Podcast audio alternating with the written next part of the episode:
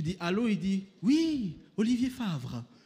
Euh, quelle surprise C'était marqué sur mon téléphone, Olivier Favre. Mais, salut Olivier, hein, comment tu vas? En tout cas, un grand privilège d'écouter Olivier, je me réjouis de voir le message. Amen, amen.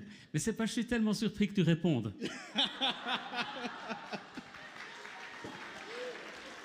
non, non, non, non. Non, il a raison. Il a raison et on est en plein dans le, dans, le, dans le thème de ce matin sur le style de vie. Et ma première partie, écoute, il y, a un petit peu de, de l'écho, il me semble. Le, le style de vie, le style de vie du Seigneur, le style de vie que Dieu aimerait implanter dans nos vies, implémenter dans nos vies. Et j'aimerais introduire en démontrant, montrant les différents styles de vie qui existent. Et les différents styles de vie qui existent, on peut les appréhender de différentes manières, mais ce que j'aimerais faire ce matin, c'est en parlant des générations. Et je suis conscient que j'appartiens à une génération qui n'est pas la même que celle de Harris. Moi, j'ai encore connu l'époque très ancienne où je mémorisais les numéros de téléphone. Et j'en avais 10 ou 20 qui sont toujours dans ma tête. 852, 67, 32. Ça, c'est mes parents. S'ils ont encore une ligne fixe. C'était au départ un numéro à 5 chiffres, à 6, puis après à 7. Mais j'en ai mémorisé, mais une quantité. Une autre génération. Plus personne ne fait ça. Plus Et même, on vous demande votre numéro de portable, puis vous ne savez pas votre propre numéro, n'est-ce pas? Ton numéro? 0007, quelque chose, oui. Ah oui, les gens te disent, ah non, attendez, il faut que je regarde, il faut que je vérifie. Les différents styles de vie. Nous sommes dans une série intitulée Cours Vie Nouvelle 2 que nous traitons dans les groupes Connect en particulier. Et il y a encore la possibilité de rejoindre pour cette série un groupe Connect si vous le désirez. Nous avons entamé cette série il y a deux semaines, euh, enfin il y a deux, oui, deux dimanches, et nous allons continuer aujourd'hui avec le thème style de vie, le style de vie. En fait, beaucoup à l'heure actuelle se remettent en question sur le sens de leur vie et abandonnent tout pour redémarrer ailleurs. Vous avez déjà entendu cela, par exemple, des directeurs qui deviennent des bergers. On voit des reportages, vous avez des directeurs ou des sous-directeurs d'une belle entreprise qui ont pas mal amassé d'argent, qui sont par exemple à Paris, dans la banlieue parisienne, qui se remettent en question, qui ont un petit pactole et qui choisissent de quitter leur emploi et de partir dans les Cévennes et d'ouvrir une maison d'hôtes ou de s'occuper de brebis. Des hommes et des femmes qui quittent leur situation professionnelle à la pointe pour vivre avec moins, beaucoup moins, mais plus proche de la nature, dans l'idée de donner un sens à leur vie. Voilà un phénomène qu'on observe, pas massivement, mais qui est révélateur. En fait, ton style de vie, c'est la couleur, c'est ta couleur. Ton style de vie, c'est ton parfum, c'est ce qui émane de toi. Ton style de vie, c'est ce qui reflète qui tu es, consciemment ou inconsciemment. Le mode de vie, le style de vie, on dit aussi lifestyle, lifestyle, est la manière de vivre, d'être et de penser d'une personne ou d'un groupe d'individus. Et ça touche au comportement, ça touche aux valeurs, et ça touche à la mode. Ça va même toucher au choix de ta voiture. D'une certaine manière, ta voiture reflète ton style de vie. Ta voiture reflète ton style de vie plus que tu ne l'imagines. Ta voiture reflète ton style de vie. En sociologie, un mode de vie, un style de vie, c'est la façon dont une personne ou un groupe vit. Et ça inclut les relations sociales, la façon de consommer, la façon de se divertir, de s'habiller. Avoir un mode de vie particulier implique un choix, plus ou moins conscient, mais il y a un choix à un moment donné. Beaucoup, aujourd'hui, dans les différents groupes qui composent la société, cherchent matériellement à avoir plus, une situation plus confortable, voire même à faire beaucoup d'argent, alors que d'autres ne sont pas du tout intéressés par cela. Nous étions dans la société helvétique discrets du point de vue des richesses. C'était relativement caché. Mon beau-père travaillait dans une entreprise qui appartenait à Rolex, et donc était assez proche du directeur de Rolex. Et ce directeur est d'ailleurs même venu à un autre mariage avec son épouse. Et ce directeur, qui a un jour vendu sa belle entreprise pour quelques milliards, ne prenait jamais l'avion. Roulait avec une voiture modeste, parce que son style de vie n'était pas reflété par des apparences extérieures. Mais il était milliardaire.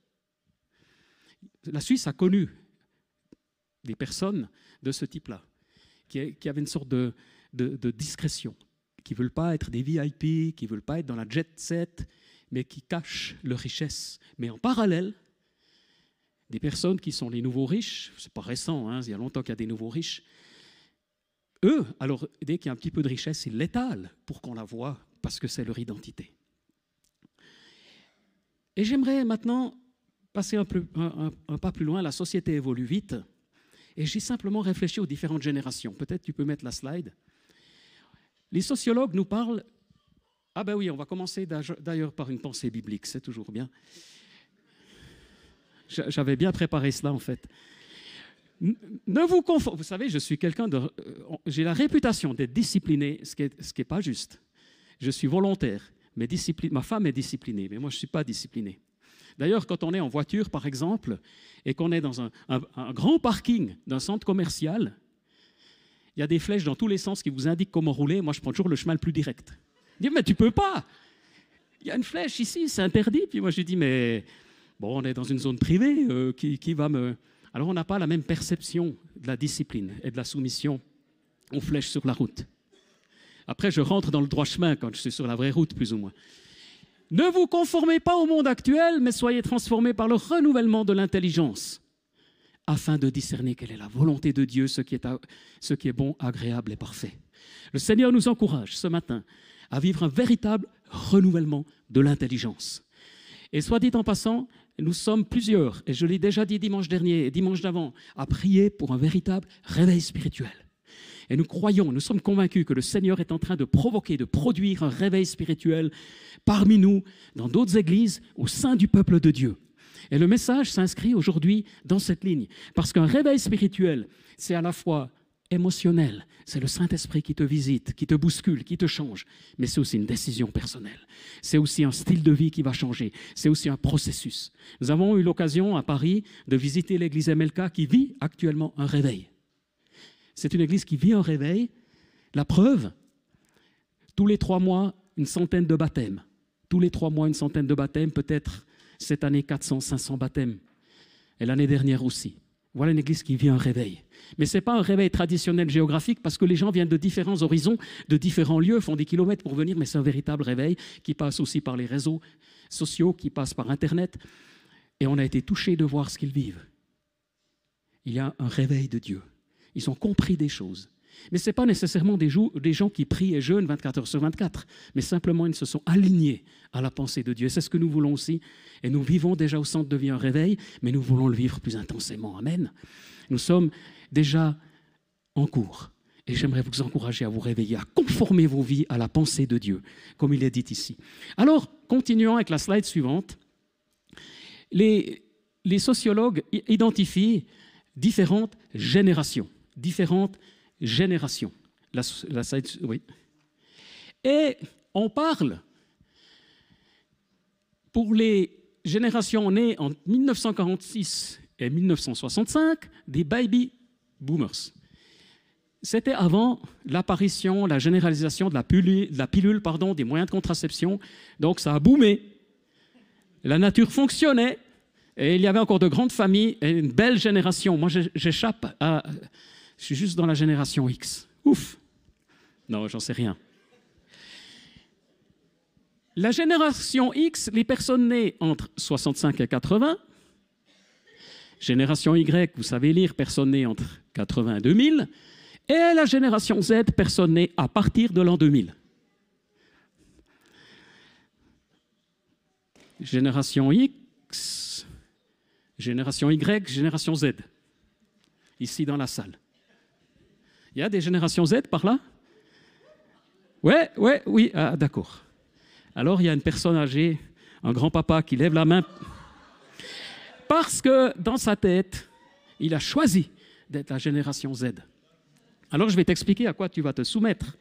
Parce que je ne suis pas tout à fait sûr que ce soit aussi simple. Alors, quelques commentaires. Je commence par les baby, baby boomers. C'est la génération issue de l'après-guerre. Ils savent travailler dur. Ils attendent une rémunération proportionnelle à leur travail, à leur effort. Et c'est des gens qui ont un esprit de compétition et qui veulent être appréciés pour leur expérience. La génération des baby boomers, c'est la génération de vos grands-parents, de vos parents, c'est la génération qui a travaillé et qui a relevé, après la Deuxième Guerre mondiale, l'Europe, par exemple. Passons à la génération X, celle qui me concerne davantage. La génération X, elle est marquée, alors c'est toujours une caricature. Vous n'allez jamais tout à fait vous reconnaître dans ces différents types. C'est toujours une caricature, c'est toujours une simplification, mais ça nous dévoile quelque chose de l'atmosphère, et c'est surtout sous l'angle du travail. On aurait pu prendre l'angle des loisirs, mais là c'est le travail. La génération X, elle est fondée sur l'expérience, la loyauté, le sens de l'autorité et de la hiérarchie, l'esprit de compétition, l'organisation et quand même une capacité d'innovation managériale. La loyauté. La loyauté. Avant cette génération-là, la génération des baby boomers, c'était encore plus prononcé. Mon papa, peut-être qu'il nous suit, bonjour papa si tu nous suis ce matin, il a 86 ans, il aura 87 ans. Il a quitté son entreprise, je crois que ça fait 3 ans ou 4 ans, c'était le plus ancien employé du Swatch Group, à plus de 80 ans. Alors évidemment, il n'avait pas 42 heures par semaine de travail, il avait juste encore un rôle de conseiller. Mais quand nous sommes arrivés de retour en Suisse, nous sommes établis en Suisse allemande, on n'a plus bougé et il n'a plus quitté son entreprise toute sa vie. Donc, depuis l'âge, dès l'âge de peut-être 32 ans jusqu'à 82 ans, toujours la même entreprise. Et aujourd'hui, des jeunes me disent, après qui se considère jeune, waouh, j'ai trouvé un job. Là, j'ai été embauché dans cette entreprise. Une entreprise de la région, une belle entreprise de la région. C'est tellement bien. Ah, je m'y vois vraiment faire deux, trois ans. Mais quelqu'un qui est formé, qui est ingénieur, qui est technicien, qui est, je ne sais pas, et il se dit, voilà, là, ouais, deux ans, trois ans, mais c'est le rêve. C'est vraiment un plan de carrière exceptionnel, deux ans, trois ans, n'est-ce pas? Certains se reconnaissent Non? Ils ne se dévoilent pas. Et il euh, n'y a rien de mal à ça. Simplement, on est passé dans un basculement. Soit dit en passant, les entreprises cherchent des collaborateurs qui vont rester, beaucoup plus qu'on l'imagine. Les entreprises ont besoin de collaborateurs qui vont construire. Et les entreprises qui ont un turnover, et ça change tout le temps, elles connaissent une certaine instabilité. Et j'aimerais dire que dans l'Église, ce n'est pas très différent. En fait, on parle ici des générations, elles ont leurs points forts et leurs points faibles. Maintenant, si je prends, prenons encore quelques... Euh, prenons la, suivante, la génération Y. De tous ceux qui sont nés entre 1980 et 1995, ce sont des personnes qui sont voilà, dans, en pleine énergie, pleine force aussi, euh, capacité professionnelle, mais qui sont quand même du siècle passé, en termes de naissance, qui ne résistent pas au changement, qui aiment le changement, qui ont une forte capacité d'adaptation, une forte autonomie, une facilité d'apprentissage, une envie d'apprendre, une parfaite maîtrise des outils technologiques, une ouverture d'esprit. Mais le sens de la hiérarchie, et ça va être encore plus flagrant pour la génération suivante, la génération Z, le sens relatif de la hiérarchie. C'est-à-dire que c'est une génération, et surtout la génération qui suit Z, qui n'aime plus recevoir des ordres sans comprendre, sans les discuter, sans être convaincu. Et les chefs savent qu'ils doivent d'abord gagner la confiance pour avoir quelconque autorité, sinon ça ne marche pas. J'ai entendu récemment, j'allais dire le directeur de l'armée suisse, pas le directeur, mais le chef de l'état-major On n'a pas de général en Suisse, mais on a quand même des divisionnaires. Et le divisionnaire au top du top de l'armée suisse qui dit aujourd'hui, on ne donne plus des ordres.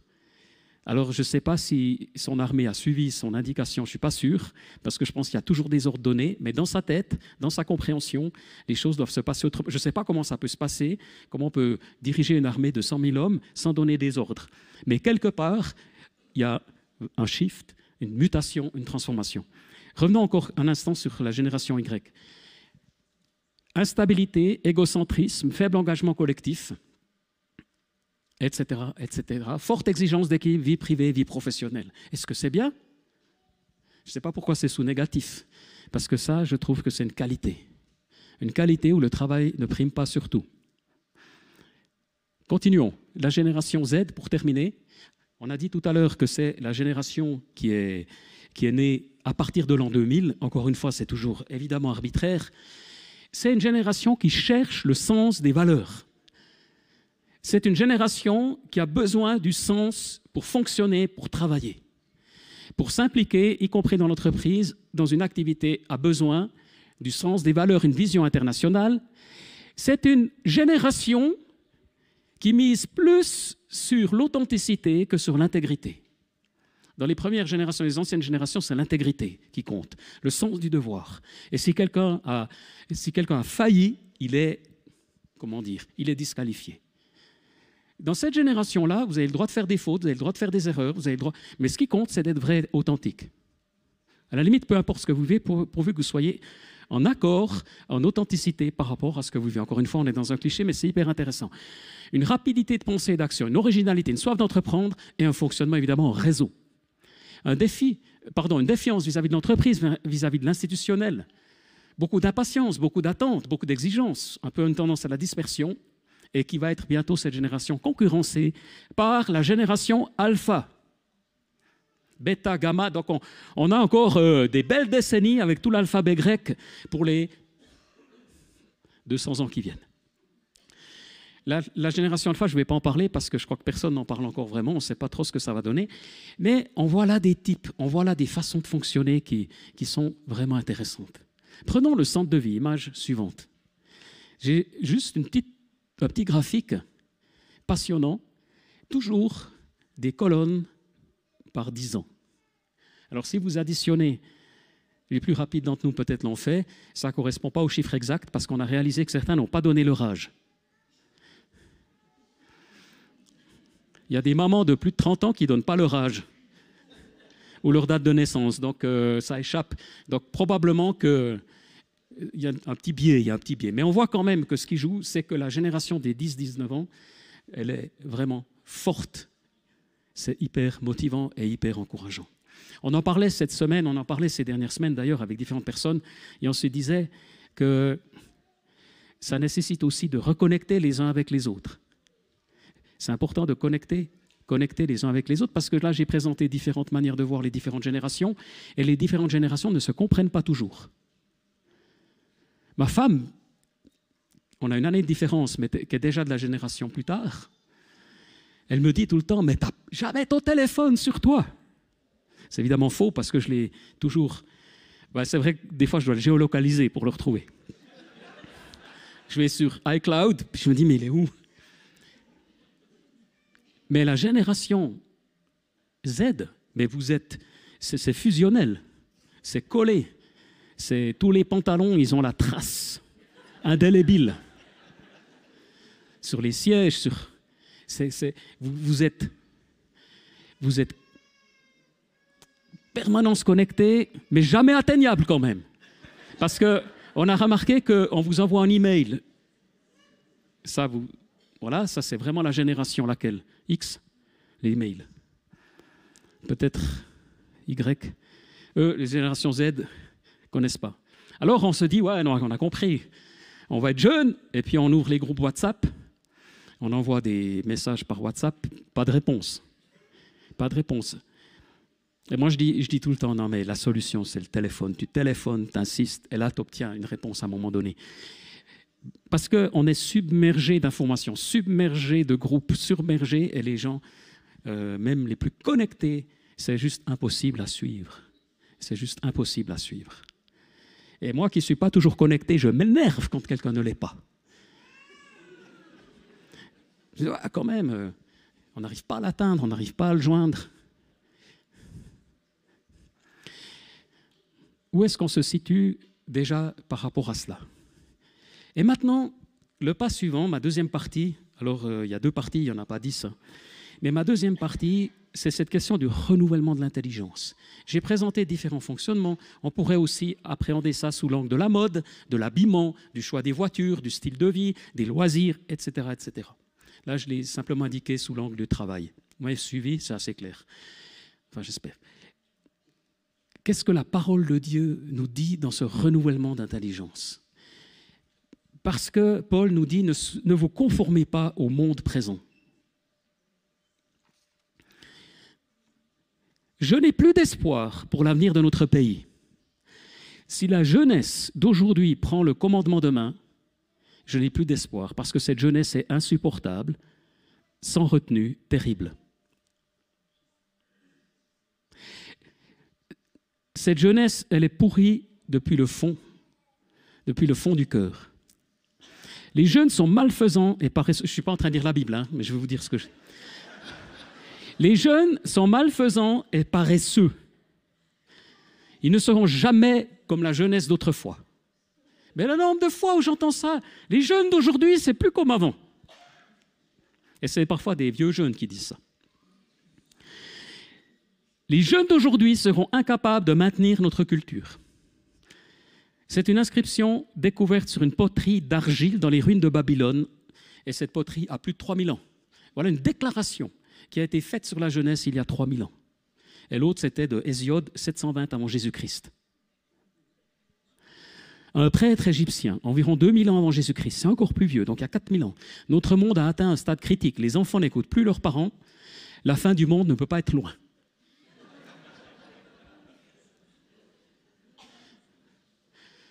Lorsque les pères s'habituent à laisser faire les enfants, lorsque les fils ne tiennent plus compte de leurs paroles, lorsque finalement les jeunes méprisent les lois parce qu'ils ne reconnaissent plus rien au-dessus d'eux, l'autorité de rien et de personne, alors c'est le début de la tyrannie. Platon au 5e siècle avant Jésus-Christ.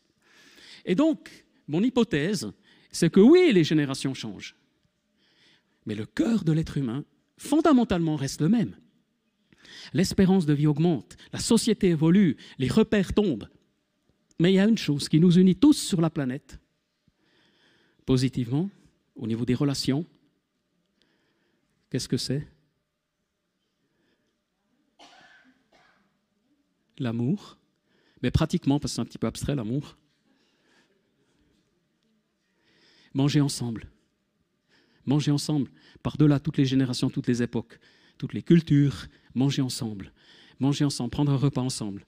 Il y a quelque chose de convivial il y a quelque chose qui se passe, par-delà toutes les générations. C'est pour ça qu'on a un repas après le culte.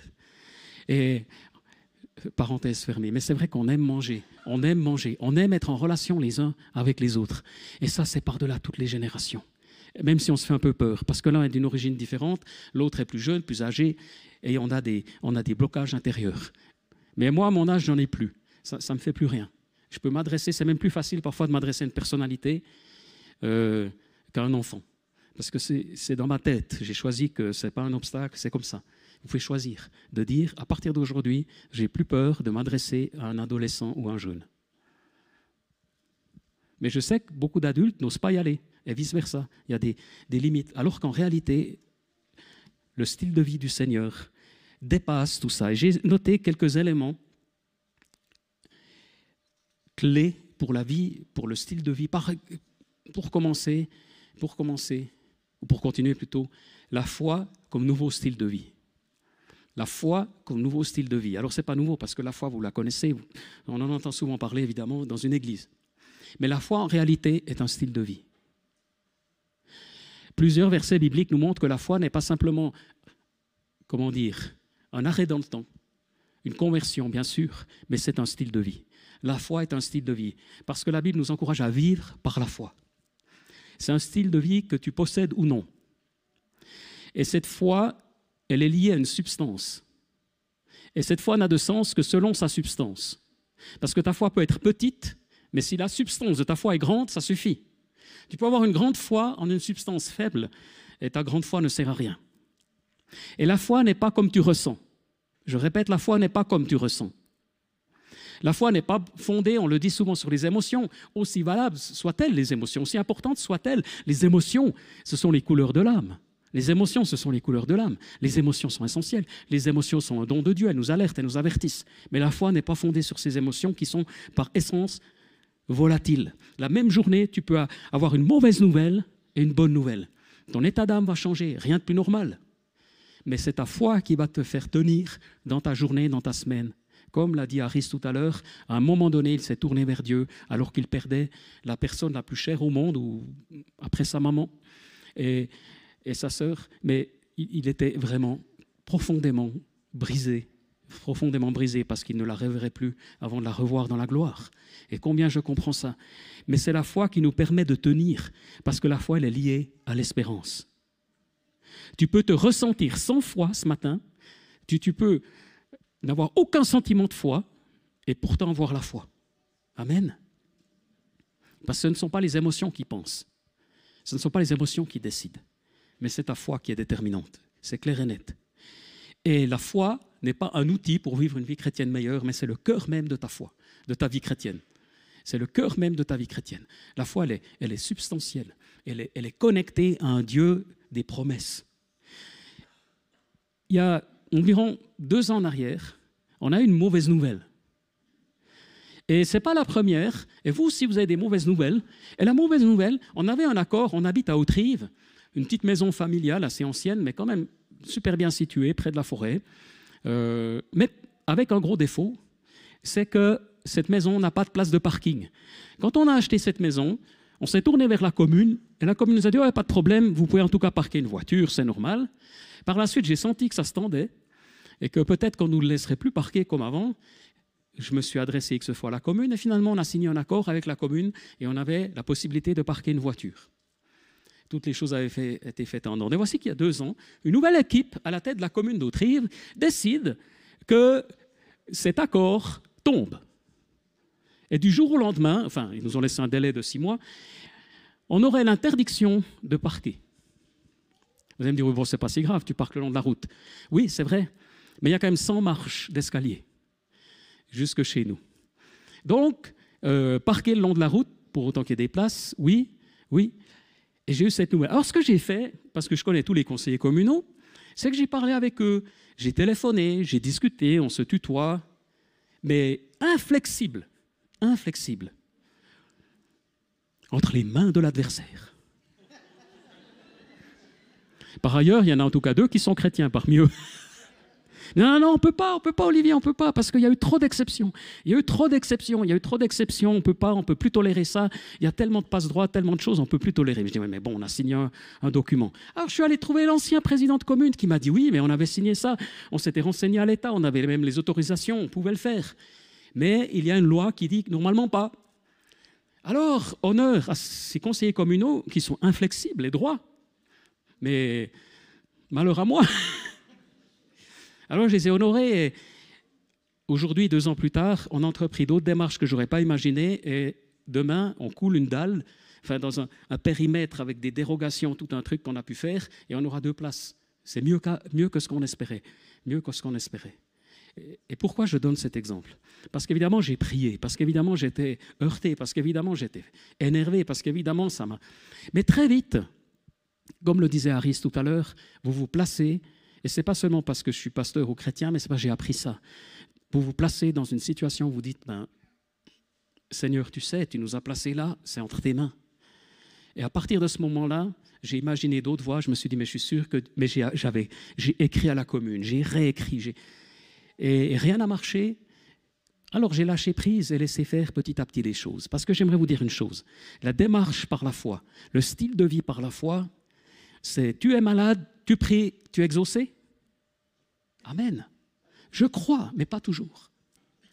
Tu perds un travail, tu pries, le lendemain tu en retrouves un. On a eu un beau témoignage récemment ici. Amen, mais pas toujours. Tu as un enfant qui tourne mal. Waouh, tu pries, tu jeûnes. Oh, le Seigneur exauce. Et un mois après, il se convertit à la rencontre de jeunesse ou au camp du pape et waouh, Seigneur est puissant, mais pas toujours. Parfois, ça va durer des années.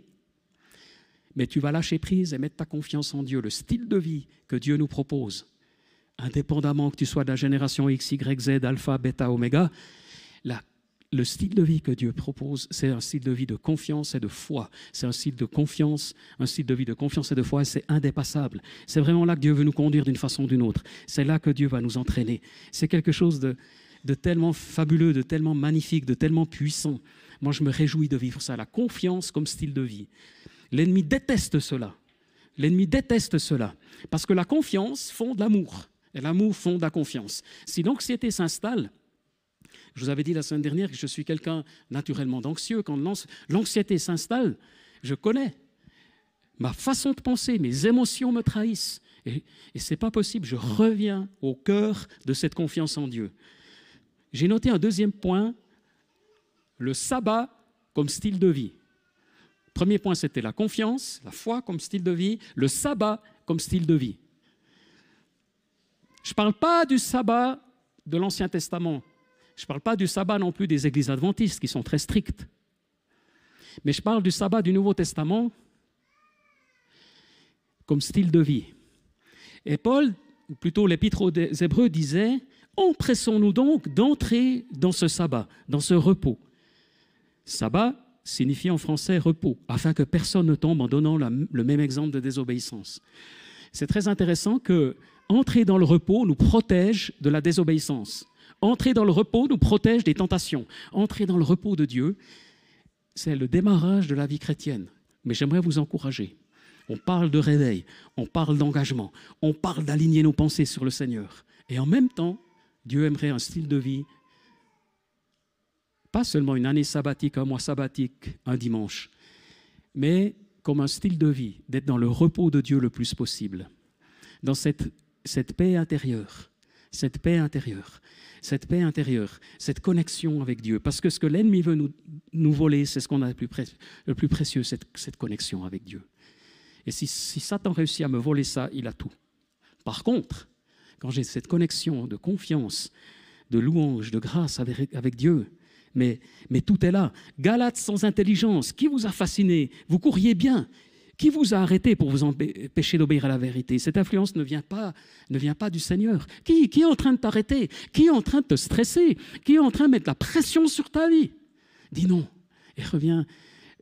Le, style de vie du repos de Dieu. Encore une fois, génération baby boomers, génération encore avant, peut-être certains sont nés avant la guerre, ont survécu jusqu'à aujourd'hui comme des héros génération Y, génération Z, génération X, alpha bêta, oméga. Mais le style de vie que Dieu propose, c'est ce repos qu'il nous donne intérieur, duquel tout, tout dépend. Tout va dépendre, ton travail, ta vie, tes enfants, la recherche de ton conjoint, trouver l'âme sœur, tout, tout, les, les, les, soucis financiers, le fait que tu, tu, tu es en Suisse mais tu n'as pas les papiers pour rester, le fait, mais Dieu a en main. Et peut-être que ce que tu, voilà, tu, tu, luttes obstinément pour obtenir quelque chose. Et c'est bien, à un moment donné, Dieu te dit, mais ça va se passer différemment. Ça sera différent. Comme Joseph, comme Joseph en Égypte, qui est dans sa prison, qui avait une vision incroyable que Dieu lui avait donnée. Et le passage est obscur, le passage est difficile, mais un jour le plan va se réaliser. Alors j'aimerais t'encourager, parce que c'est pas fini. C'est pas fini. Dieu n'a pas fini avec toi. Et troisième point pour terminer, l'adoration, ou plutôt, ou la même chose, l'adoration, la reconnaissance comme style de vie. La reconnaissance comme style de vie. La reconnaissance, c'est l'antidote à la critique. Je n'ai plus besoin de toujours critiquer. Je comprends ceux qui critiquent. Dans une église, vous avez des gens qui critiquent. Et c'est des gens qui m'énervent. Parce que c'est stressant, parce qu'on y a déjà pensé, ou pas, mais je suis le même. Mais j'ai appris, parce que quand vous êtes quelqu'un de plutôt analytique, que vous réfléchissez, vous pensez beaucoup, vous observez beaucoup, vous voyez tous les défauts, tout ce qui ne joue pas. Et forcément que ça va développer un esprit critique. Et toute la société, d'ailleurs, nous incite à développer un esprit critique, et c'est pas mal. Dans la constitution de notre identité, c'est nécessaire. Mais nous devons apprendre en même temps, non pas la critique comme style de vie, mais la reconnaissance comme style de vie. Et je suis frappé que dans toutes les lettres de Paul, à chaque église à laquelle il s'adresse, il commence par en faire l'éloge. Alors qu'il y a parfois des situations dramatiques dans ces églises, de division, d'adultère, mais il commence toujours par être reconnaissant et de dire je, donne, je dis toute ma reconnaissance au Seigneur. Et moi, je commence mes journées maintenant, et par exemple, par rapport au centre de vie, je dis ma reconnaissance au Seigneur. Et je dis Seigneur, mais quelle grâce toute l'équipe que tu as mis en place, toutes les personnes qui s'investissent. Et puis je cite des noms et je dis merci, merci, merci. Et je dis merci pour ma famille, pour mes enfants, je dis merci pour la voiture, je dis merci pour, euh, pour, la place de parking, je dis merci pour les autorités communales, je dis merci, mais pour tout. Et vous apprenez à dire merci, à dire merci, à dire merci comme un style de vie. Comment commences-tu ta journée? Comment commences-tu ta journée? Tasse de café? Pourquoi pas? Réseaux sociaux? Pourquoi pas? Jogging? Qui c'est qui, va, qui commence par courir une demi-heure? Oh On peut applaudir. Oh, Héloïse Waouh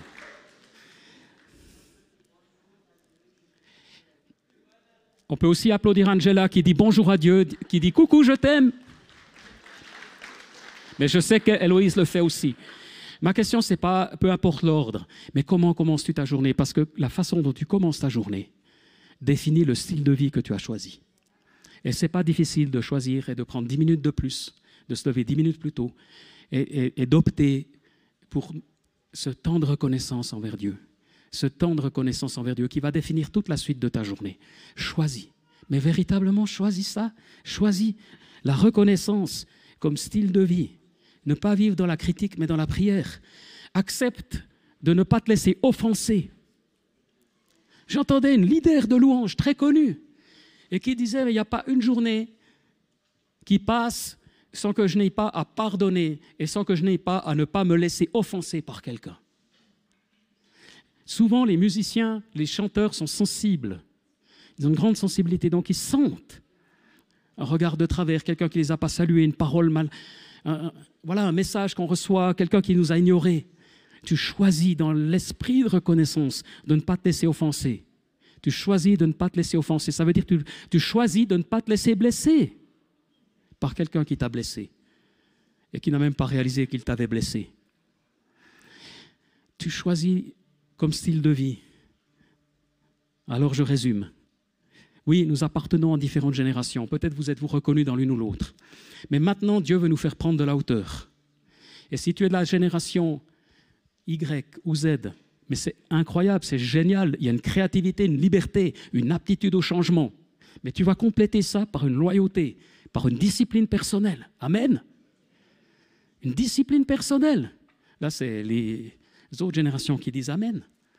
Mais si vous êtes de la génération comme la mienne, pour laquelle le sens du devoir, le travail a une grande importance, etc. Je vais aussi m'ouvrir à la capacité de changer, à la capacité de voir différemment, à la créativité, à l'authenticité. Amen. Amen. Et, dans tout ça, on va monter d'un niveau. Un style de vie de confiance, un style de vie du repos de Dieu, un style de vie un style de vie de la reconnaissance. Et vous allez pouvoir approfondir encore dans le cours Vie Nouvelle 2 avec plein d'éléments plus spécifiques, parce que là on a été très général, on, y reviendra aussi dans les semaines qui viennent de manière plus approfondie, mais j'aimerais vous encourager à être renouvelé dans votre intelligence, à adopter le style de vie du Seigneur. Et c'est un choix. C'est un choix personnel. C'est quelque chose que Dieu te confie. C'est pour ça que je parle de style de vie, parce que ça suppose qu'il y a une marge de manœuvre. Il y a un choix, choix personnel. Quel est ton style de vie, ton lifestyle? Qu'est-ce qui va être déterminant pour toi? Qu'est-ce qui va compter pour toi? Qu'est-ce qui va compter pour toi dans les semaines qui viennent, dans les mois qui viennent? Quelles vont être tes priorités? Qu'est-ce qui doit changer? Oh Seigneur, merci parce que tu es là ce matin.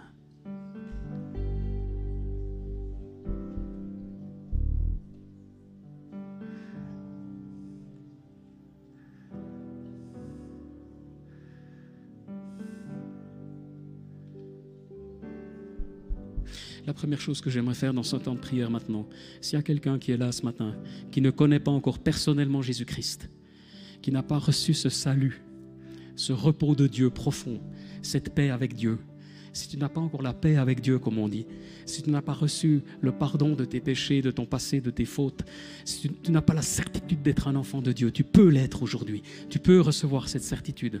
Tu peux devenir un enfant de Dieu. J'ai à cœur de prier avec toi.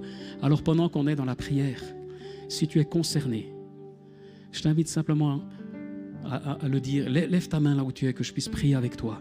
On a cœur de prier pour ceux et celles qui peut-être ne connaissent pas encore personnellement Jésus-Christ. N'aie pas peur. J'ai à cœur simplement de prier. Ou peut-être tu l'as connu, mais, tu n'es plus au clair. Peut-être tu n'es pas encore baptisé, peut-être c'est pas clair, c'est confus, mais tu aimerais devenir un enfant de Dieu. Tu aimerais être au clair. Est-ce qu'il y a quelqu'un On aime bien faire cet appel chaque dimanche, donc c'est possible qu'il n'y ait personne. Mais s'il y a quelqu'un, lève ta main. J'ai à prier. Oui. Amen. Amen. Viens, Seigneur. Touche ma soeur. Viens maintenant, touche-la. Est-ce que c'est quelqu'un d'autre encore? Oui. Non, c'était les lunettes.